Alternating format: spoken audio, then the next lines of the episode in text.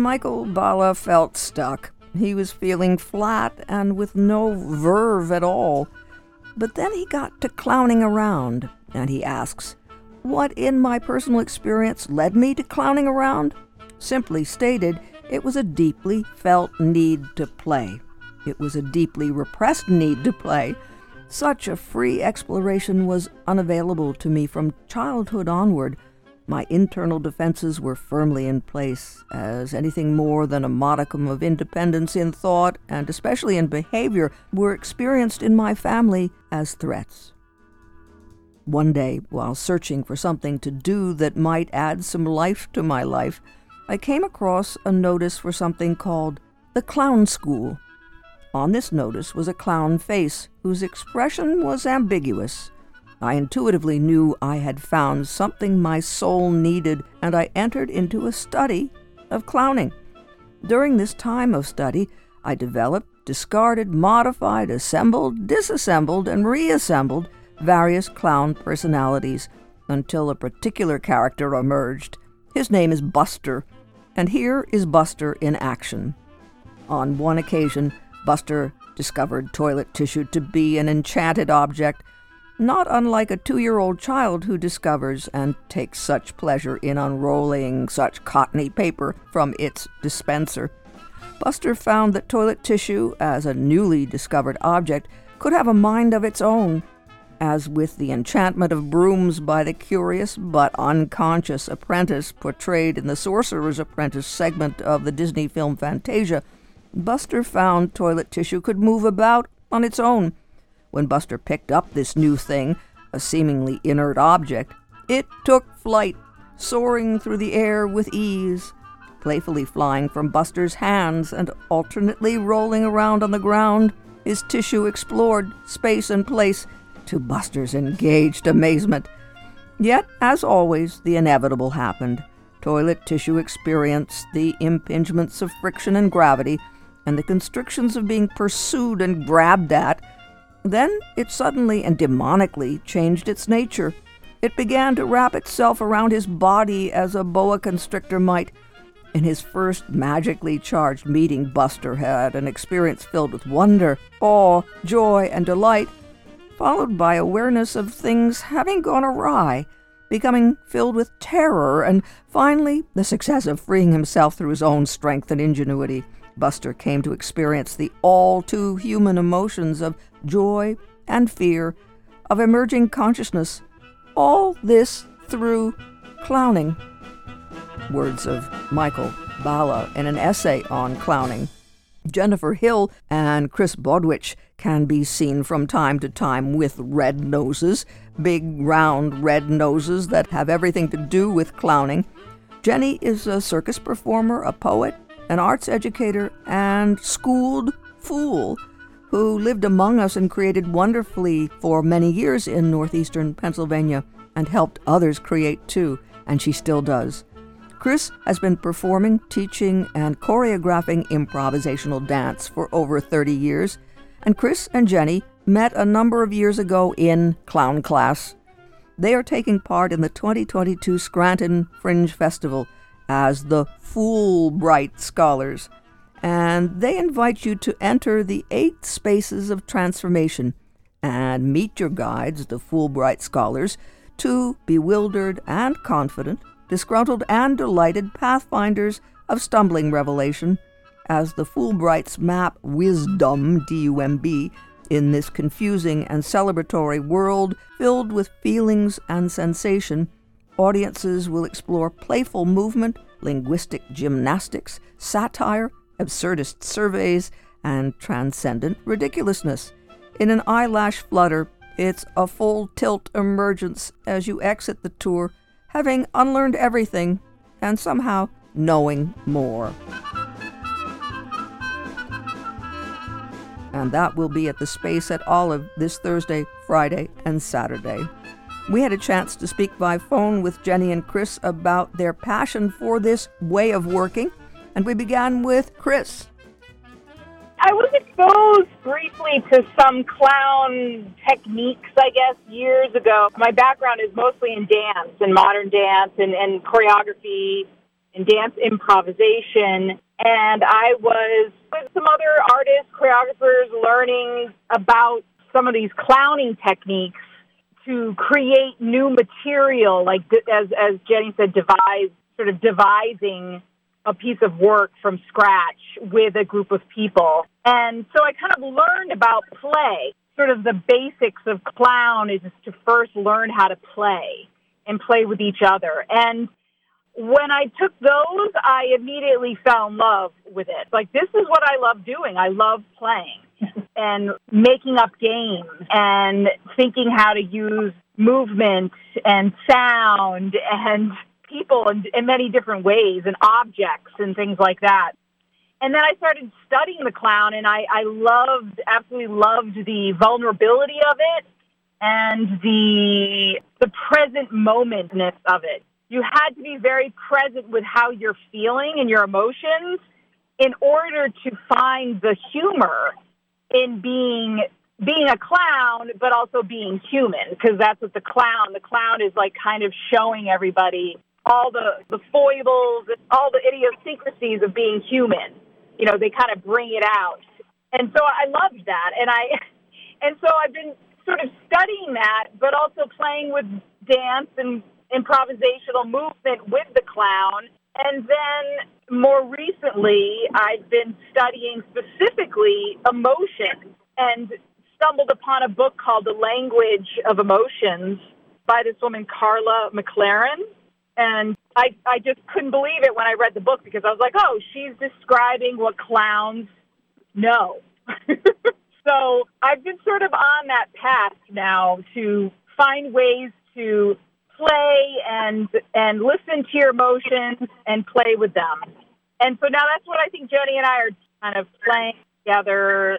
I don't know to bring this stuff out there in the world. the emotional part of clowning is also what draws me to it, to the play, the emotion. Chris was just talking about how in being vulnerable and and new to everything, right? That's the clown. They bring out the humor in situations, but also they can bring out the sadness in a situation or the absurdity of something, you know. So I'm I'm very interested in that as well as a poet and and the the immediacy and like being being in the moment and paying attention. Another really excellent lesson from clowning is just listening just being present. Yeah, listening to others and listening to everything around you from the objects and the movement from non humans. Yeah, and, and, and your inner listening, like what you're feeling. Your inner life. Yeah, yeah the life, really. And one of the things I absolutely love about Chris, I have this memory, and I brought it. I have so many good memories, but two two images of you, Chris, stick out. And one is from a class one of the earlier classes where you and I think Rose were doing a scene together and it had become a little bit stagnant and yeah. at some point you just made the immediate decision to become the dying cow. Oh that, it was a possibility in the scene. You know, like it hadn't even right. been spoken. There wasn't a dying cow, but you became a dying cow, and then you were all of a sudden on the floor mooing. and I, I feel like as a creative person that the best thing that you can do is just find people whose intelligences and whose gifts are different than yours, but match in some way. And I feel like Chris and I have that. Yeah, that's a good point. I, I feel like because I don't consider myself a, a writer in any way, I'm not a poet like Jenny is, and I do feel like she has such an amazing way of playing with words. And I, I do find that similar to playing with the body and, and movement and creating a poem through movement. So I think we're kind of balancing each other out. Like I'm very excited to work with words, or I'm finding myself very drawn to them, but I don't really know how to structure or even. Yeah, yeah I'm, I'm always drawn to the movement, but I don't have the same background that you have. So I'm learning from you, and that's yeah, it's like a good balance. It is. It's been it's been a lot of fun in that way.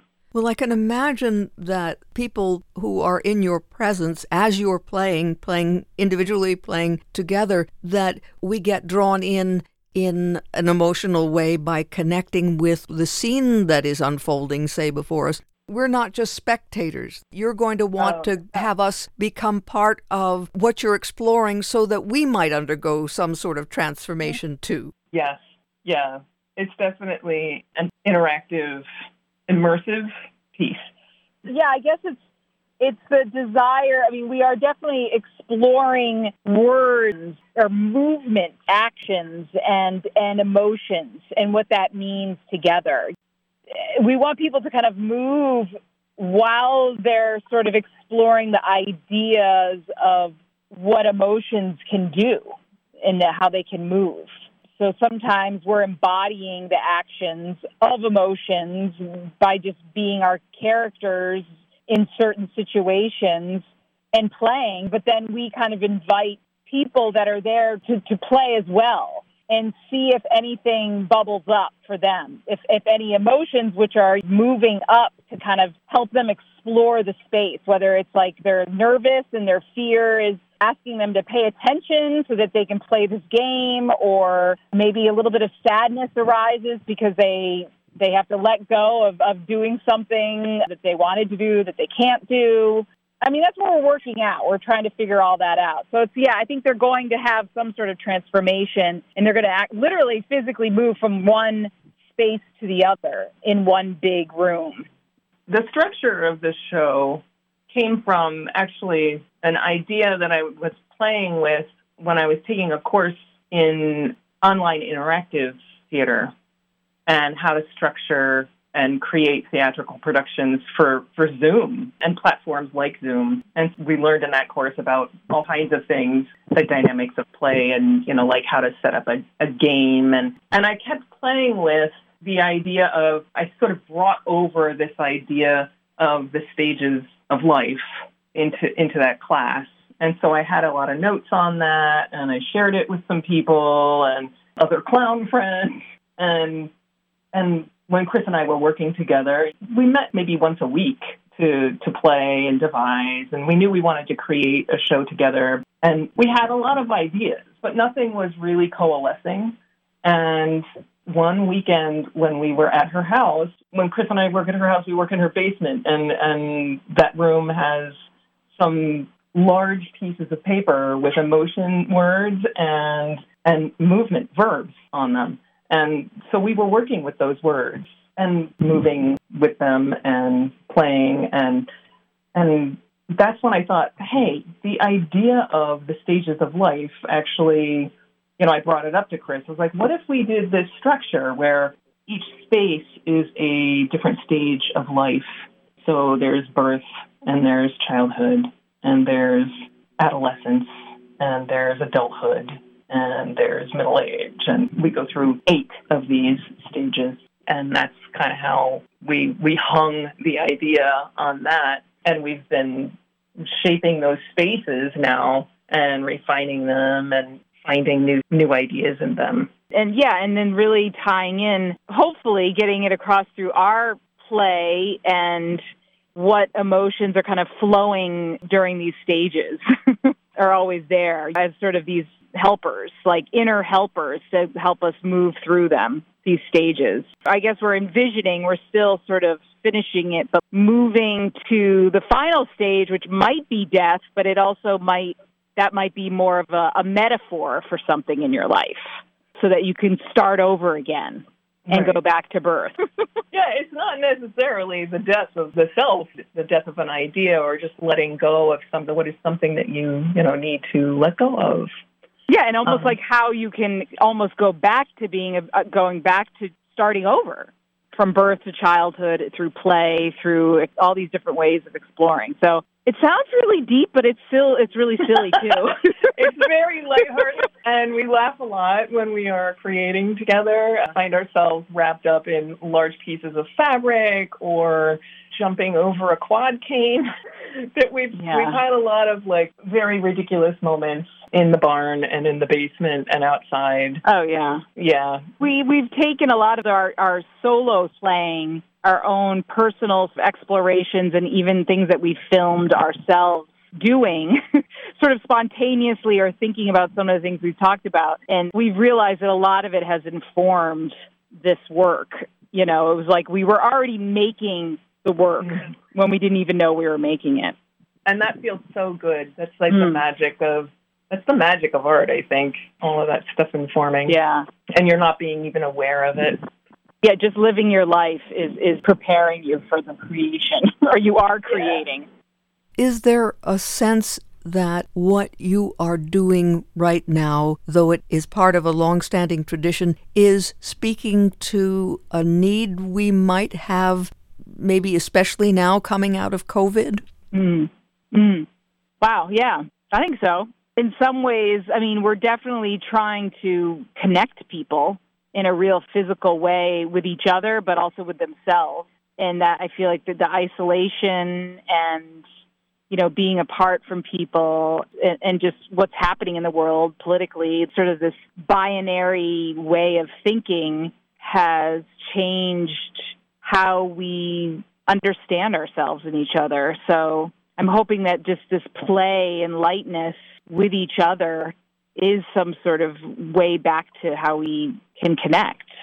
What were you going to yeah. say, Jenny? Well, the same. The same. I mean, I keep coming back to how important it is to connect, and we worked so hard during COVID when we couldn't be together to find ways to connect. I mean, we're all yeah. using Zoom now as a way to have meetings and stuff, and in ways that we weren't using it before. You know, we're using it for theater, and yeah, now that we're kind of coming back to being together, I think my hope for the show is that people feel the lightheartedness of play in it and can connect with each other in the space through play and discovery and and of course you know feel.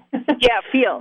To feel you know i feel like it's very easy to shut off or you know we we shut a lot of our emotions off or try to by watching television or leaning into our phones way too long, browsing Instagram or scrolling news or whatever. And also are always being told how to feel about things. And I, I kind of always think we're creating a space to not judge how you feel in, in a light, playful way, to kind of see if you can welcome that part of you. And I think people need that.